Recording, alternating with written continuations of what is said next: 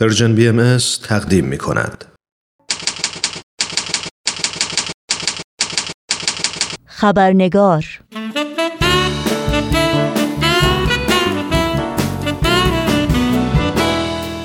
دوستان و دوستداران خبرنگار نوشین آگاهی هستم به شما خوش آمد میگم و خبرنگار این چهارشنبه رو تقدیم می کنم. قبل از اینکه با میهمان خبرنگار پیرامون موضوع گزارش ویژه این برنامه به گفتگو بنشینیم با هم نگاهی گذرا خواهیم داشت به پاره از سرخطهای خبری در برخی از رسانه های این سو و آن سو و فراسوی ایران زمین. بهاره هدایت فعال مدنی و فعال حقوق زنان هنگام بازداشت و بعد از آن به شدت مورد ضرب و شتم قرار گرفته است. بهاره هدایت از زمان بازداشت در اعتصاب قضا به سر می‌برد و از علت بازداشت وی خبری در دست نیست. مادر نرگس محمدی با انتشار نامه خطاب به رئیس قوه قضاییه خواستار انتقال دخترش از زندان زنجان به زندان اوین شد. نرگس محمدی فعال مدنی و فعال حقوق بشر در زندان زنجان مورد ضرب و شتم قرار گرفته است. و در شرایط غیر انسانی به سر می‌برد. سازمان عفو بین الملل نیز خواستار آزادی فوری نرگس محمدی از زندان در ایران شد. مریم اکبری منفرد زندانی سیاسی در زندان اوین به مدت سه هفته از ملاقات با خانوادهش محروم شد. امیر سالار داوودی وکیل پایه یک دادگستری و وکیل مدافع فعالان زندانی در زندان دست به اعتصاب قضا زده است. و بحران برف در ایران ادامه دارد. از جمله قطع برق برای هفتاد هزار مشترک در گیلان و مسدود بودن راه برای 400 روستا در آذربایجان.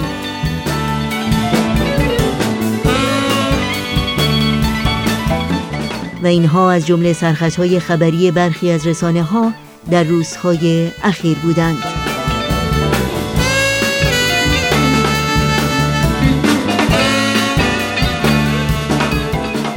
و ما بسیاری از محققان، مورخان و صاحب نظران برانند که با بهرهگیری و استفاده از علم آینده پژوهی یا فیوچر استادیز در بررسی جریان تحول فرهنگی یک جامعه در بستر تاریخ و تجزیه و تحلیل رویدادها و تجربه های گذشته و شرایط و احوال و مقتضیات حال می توان آینده آن جامعه را به صورتی خردمندانه و واقع گرایانه به تصویر کشید و تجسم کرد.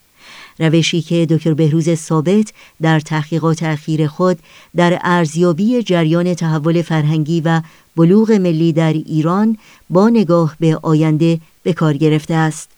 و پیرامون همین تحقیقات هست که در خبرنگار امروز گفتگوی کوتاه تلفنی داریم با دکتر بهروز ثابت نویسنده محقق علوم اجتماعی و استاد فلسفه و علوم تعلیم و تربیت و مشاور مراکز آموزش عالیه آمریکا. با هم به دکتر بهروز ثابت خوش آمد بگیم و گفتگوی امروز رو آغاز کنیم.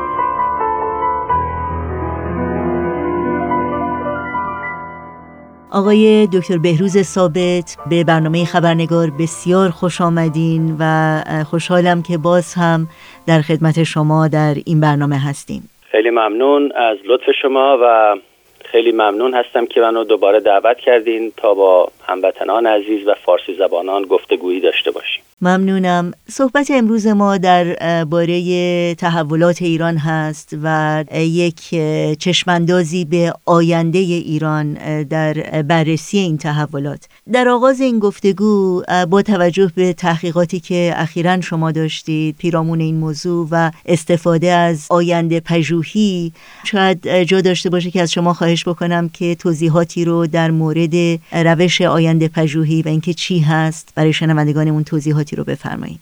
بله حتما. این بشر همواره علاقمند بوده که چه به صورت فردی و یا چه به صورت جمعی به آینده نگاه بکنه و وقایع آینده رو قبل از اینکه رخ بدن بتونه حدس بزنه و یا کارهایی بکنه که بتونه آینده بهتری رو ایجاد بکنه. البته نوع دیگه ای از آینده نگری این بوده که فیلمسل در ادیان و مذاهب خیلی رایج بوده که به نوعی پیشبینی یه سلسله حوادث و وقایع رو کردن. اما اون که ما اینجا مطرح می‌کنیم به معنای صرف پیشبینی نیست بلکه یک روشی است که در مطالعات چند دهه اخیر به مرور کاملتر شده و در حقیقت سعی کرده که با نوعی از قطعیت و دقت علمی بتونیم ما برای آینده در سطوح مختلف و در موازی مختلف مثلا در مورد اقتصاد یا در مورد جامعه و یا در مورد اصطلاح آینده طبیعت و محیط زیست. این گونه تحقیقاتی رو صورت بدن و بتونن آینده رو در مورد این مسائل درک بکنن و حدس بزنن. البته باید ذکر کرد که این علم از دقت ریاضی و یا علوم تجربی برخوردار نیست. چرا که نوعی از ذهنیت و نوعی از گمان و اینها درش مطرح هست که خب اون طبیعتا می‌تونه اون دقت علمی رو از بین ببره. اما در آینده پژوهی تا اونجایی که ممکنه سعی میشه از فکت ها از آمارها و از مشاهداتی که قابل اندازگیری هستن استفاده بشه تا بتونه این کار از دقت علمی بیشتری برخوردار باشه. و همینطور یک مسئله دیگه ای که و یا میزان دیگری که در مطالعات آینده نگری به کار میره این است که ببینیم این تئوری ها و یا اندیشه هایی که در علوم انسانی و یا علوم اجتماعی مطرح شدن از اونها استفاده بکنه و بعد بر اساس اون تئوری ها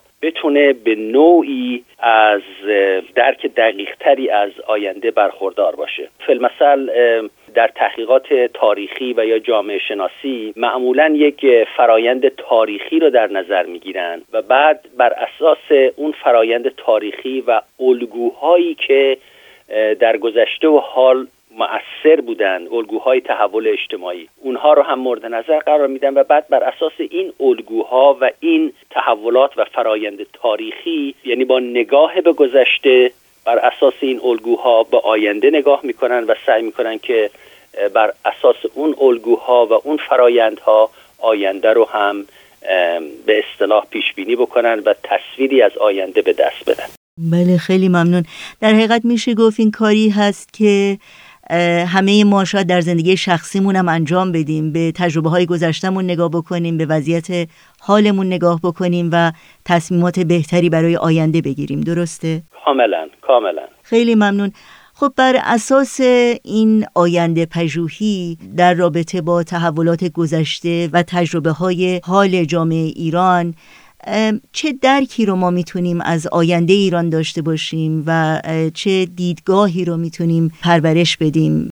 ببینید بر اساس حالا البته شاید در طول این صحبت بتونیم به جنبه های دقیق تری از این تحولات تاریخی و الگوهای تاریخی در جامعه ایران مثال بزنیم. ولی اون چه که به طور کلی به نظر من میاد که داره آینده جامعه ایران رو رقم می‌زنه این است که ما داریم به سمت یه جامعه پیش میریم.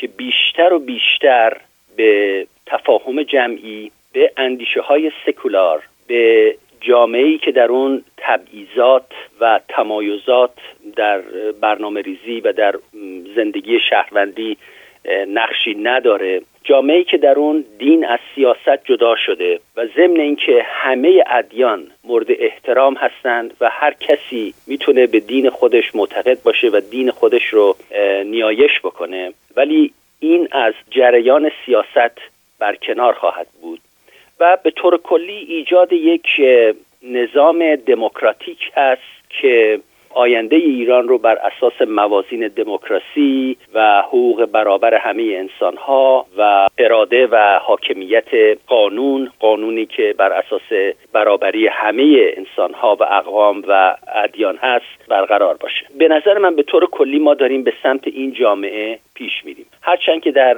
شرایط فعلی شاید این خیلی خوشبینی به نظر بیاد ولی نطفه های این جریانات و این تحولات در جامعه ایران در حال شکل بندی هست و ما می‌تونیم ببینیم که ایران با توجه به گذشتهش و تحولاتی که حال در حال وقوع هست می‌تونه به یک نوع از بلوغ ملی دست پیدا بکنه که بر اساس اون بتونه یک نقش خیلی حساس در جهت صلح و تفاهم رو چه در خاور میانه و چه در سطح جهان ایفا بکنه. ایران یه همچنین توانایی هایی درش هست. این پتانسیال درش هست که به اون سمت بره و ما می‌بینیم که با توجه به گذشته تاریخی و با توجه به تحولاتی که در دو قرن اخیر رخ داده این مطلب می‌تونه قابل درک باشه و یا قابل پیش بینی باشه. بله خیلی ممنونم.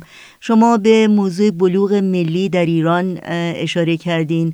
در مورد پیشینه این بلوغ ملی بیشتر برامون لطفا توضیح بدین و اینکه ویژگی هایی که این بلوغ ملی در حال حاضر داره چه هستند و اینکه آینده رو بر اساس این بلوغ ملی چگونه میشه به تصویر کشید. ببینیم بلوغ ملی در ایران به معنای این است که ما گذشته پرشکوهی داشتیم و اون میراث فرهنگی که به ما رسیده اون رو ما به اندازه کافی شاید در گذشته قدر ندونستیم. فلمثل یه مثال خیلی ساده می‌زنم که شاید در گذشته ما می‌دونستیم که در تاریخ ایران احترام به حقوق بشر مطابق منشور کوروش منشور آزادی ادیان که کوروش در دوران خودش به سایر ملل داد آگاه بودیم. ولی چندان قدر این میراث فرهنگی رو نمی‌دونستیم. ولی در چند دهه اخیر انگار نوعی از آگاهی دوباره پدیدار شده که ما داریم قدر گذشته خودمون و میراث فرهنگی خودمون و همه کسانی که به رشد فرهنگی و اجتماعی این ملت در طول تاریخ کمک کردن داریم قدر و ارزش اونها رو می‌دونیم. و این به نظر من یک تحول بسیار اساسی در جامعه ایران با توجه به اون گذشته ای که شاید با بیاعتنایی با یه مقدار از این مسائل روبرو می شدیم و یا صرفا از یک نوع ایدئولوژی چپ و یا مذهبی سیاسی تمام تحولات تاریخ رو بر اساس اونها ارزیابی می کردیم و در نتیجه اگر اون ایدئولوژی موافقت نمی کرد با قسمت هایی از تاریخ ایران همه اونها رو اون قسمت هایی از تاریخ رو می‌خواستیم حذف بکنیم. لذا این بازگشت به خود به معنای احترام به ارزش های ملی و تاریخی بسیار قابل توجهه و می‌تونه به نوعی آینده ایران رو رقم بزنه. یعنی نقش داشته باشه در ایران آینده. اما این البته به این معنا نیست که ما در یک نوع شوونیزم غرق بشیم. یعنی از یک نوع بیاعتنایی تاریخی یک, یک نوع فراموشی تاریخی که در گذشته داشتیم بیرون بیایم و بعد وارد یک پریودی بشیم یا یک دوره‌ای بشیم که در اون دوره این تبدیل بشه به نوعی از تعصب ملی. و و یا ناسیونالیزم و امثال اینها. این البته باز در جامعه ایران احتمالش کمه به خاطر اینکه به هر حال همون سابقه تاریخی که ما الان داریم بهش می‌رسیم و می‌خوایم ارج بدونیم مطابق اون سابقه تاریخی ملت ایران هیچ وقت تجاوزگر نبوده. یا اگر هم تجاوزاتی صورت گرفته در بود کلی تاریخ بسیار محدود بوده. ما ملتی بودیم که بیشتر به سمت آزادی ملل و تفاهم و همزیستی مسالمت آمیز با سایر ملل و همینطور در حوزه مرزهای ملی به سمت اون حرکت می‌کردیم. و ایرانی ها مطابق فرهنگ و تاریخ خودشون همواره یک نگاهی به دنیا داشتن. یعنی همواره در نظر داشتن که دارن در یک دنیای بزرگتری زندگی می‌کنن. نوعی از جهان روایی به معنای حالا خیلی ابتدایی شاید بگیم در فرهنگ ایران همواره حضور داشته. لذا به نظر من مطابق این و شاید بسیاری از مسائل دیگه می‌تونیم بگیم که بلوغ ملی ایران به این معنا نیست که ایرانی ها به نوعی از ناسیونالیسم افراطی حرکت بکنن. حالا ممکنه افرادی در کل جامعه که واقعا به صورت اقلیت باشند دارای اون عقاید باشند که اون هم مهم نیست. به حال در یک جامعه دموکراتیک همه ایده ها و اندیشه ها بایستی قابل مطرح شدن باشه. اما اکثریت جامعه ایران بلوغ ملی براش به معنای بازگشت به ارزش ها و میراث فرهنگی خودشه با توجه به اینکه ما داریم در یک دنیای زندگی می‌کنیم که ما وابستگی به سایر ملل بخشی از تفاهم و صلح و امنیت بین المللی رو ایجاب می‌کنه. لذا ما می‌خوایم جامعه رو ایجاد بکنیم که نه با تجدد مخالفت داشته باشه. وقتی میگه میراث گذشته به معنای بازگشت به گذشته نیست. به معنای یک نوع وسواس فکری نیست که صرفا در گذشته زندگی بکنه بلکه با آینده معطوفه. اما از اون میراث فرهنگیش می‌خواد استفاده بکنه که آینده بهتری رو با توجه به مختزیات تجدد با مختزیات زندگی در یک جهان متحد و با توجه به صلح جهانی و امنیت بین المللی مطابق اون ارزش ها ایران آینده رو بسازه. ممنونم.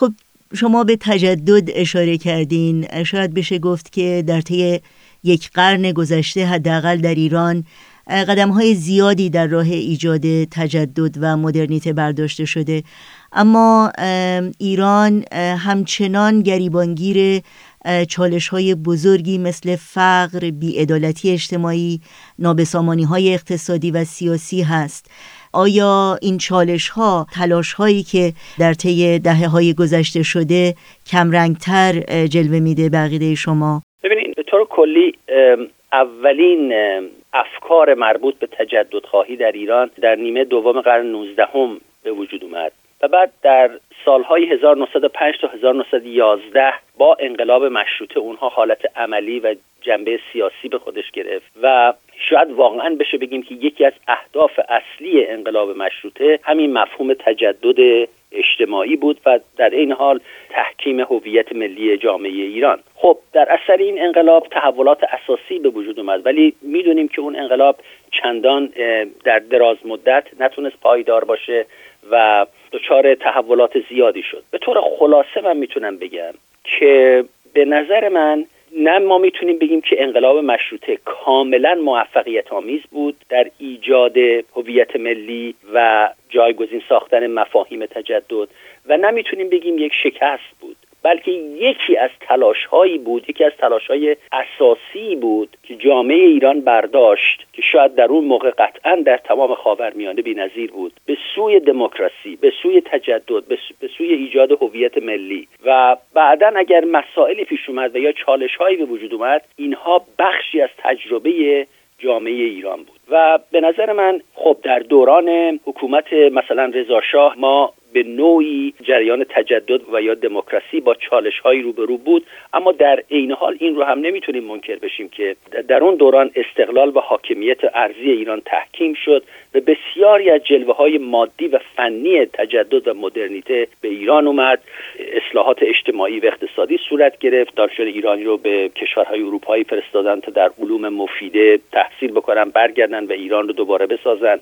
دانشگاه ساخته شد و بسیاری از تحولاتی که پایگذار و بنیادهای اساسی تجدد رو در ایران کرد به نتیجه رسید. ولی خب در این حال این مشکلات هم بود و به نظر من به اصطلاح این تضاد بین سنت و مدرنیته تا انقلاب اسلامی در ایران باقی بود. گاهگاهی روند به سمت سنت کشیده می‌شد و گاهگاهی به سمت مدرنیته و یا تجدد.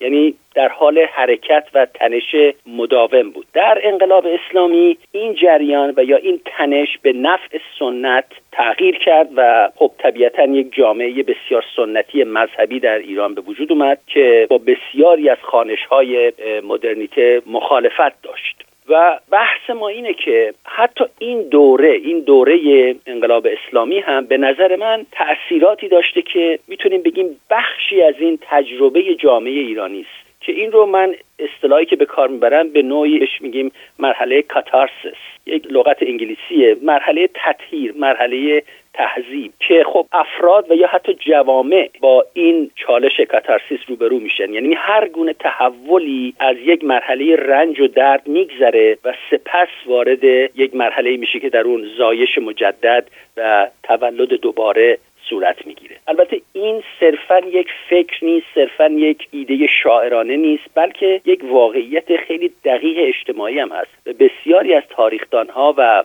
جامعه شناسان هم بر این نکته تاکید کرده مثلا سوروکین که یکی از جامعه شناسان بسیار سرشناس قرن بیستم بود و پایگذار جامعه شناسی نوین در آمریکا در آثاری که نوشت در مورد تحول فرهنگی و تحول اجتماعی چهار مرحله رو در تمام تحولات اجتماعی تاریخی بررسی می‌کنه. میگه جوامع اول با بحران روبرو میشن. بحران تبدیل میشه به نوعی از رنج و گرفتاری و درد و مصیبت و یک نوع امتحان سخت در حقیقت برای جامعه به وجود میاد که وقتی از این امتحان در میاد وارد مرحله تهذیب میشه یعنی همون کاتارسیس مرحله تطهیر. و در اونجاست که این خودش رو دوباره پایه های یک زایش نوین رو تولد دوباره رو میریزه و اون وقت وارد مرحله آخر میشه که در اون اون مرحله قیام و رستاخیزه یعنی مرحله یک پدیده جدید یک تولد نوین. به نوعی حتی می‌تونیم بگیم حتی این در آثار جامعه شناسی حتی تا این مرحله به این اشاره شده که وقتی یک تحول اجتماعی می‌خواد صورت بگیره مثل طفلی که می‌خواد به دنیا بیاد با درد زایمان توامه با درد زایش توامه این رو می‌تونیم تقریبا با همون مقایسه بکنیم که این درد زایش سبب میشه که اون احساسات اون تعصبات اون خرافات اون خشمهای فروخفته اون شکست های تاریخی اینها همه تصفیه بشن و از بطن این جریان و از بطن این تحلیل و تعلیف زندگی دوباره ای از سر گرفته بشه. این در حقیقت برداشت من از این مطلب هست. و با پوزش بسیار به علت کمبود وقت ادامه گفتگوی ما با دکتر بهروز ثابت رو در خبرنگار هفته آینده از رادیو پیام دوست خواهید شنید. ایران من ایران تو ایران ما ایرانیان. نامش بود آرام جان ایران ما ایرانیان. ایران من ایران تو. ایران ما ایرانیان. نامش بود آرام جان. ایران ما ایرانیان. از رستم دستان بگو از کوروش و از داد او. از کیش زرتشت بزرگ و از جاودان بنیاد او. از ترکمن یا از بلوچ از کرد و ترک و لر بگو از گیل مرد و از عرب صد کابه و آرش بجو ایران من ایران تو ایران ما ایرانیان. نامش بود آرام جان. ایران ما ایرانیان. از حافظ و سعدی بگو از رودکی از مولوی. فردوسی و شهنامه اش شمس و خروش مصنوی. عربی و سینا نگر در علمشان حیران جهان. حلاج را بردار بین فرهاد و شیرین جاودان ایران من ایران تو ایران ما. ایرانیان نامش بود آرام جان. ایران ما ایرانیان.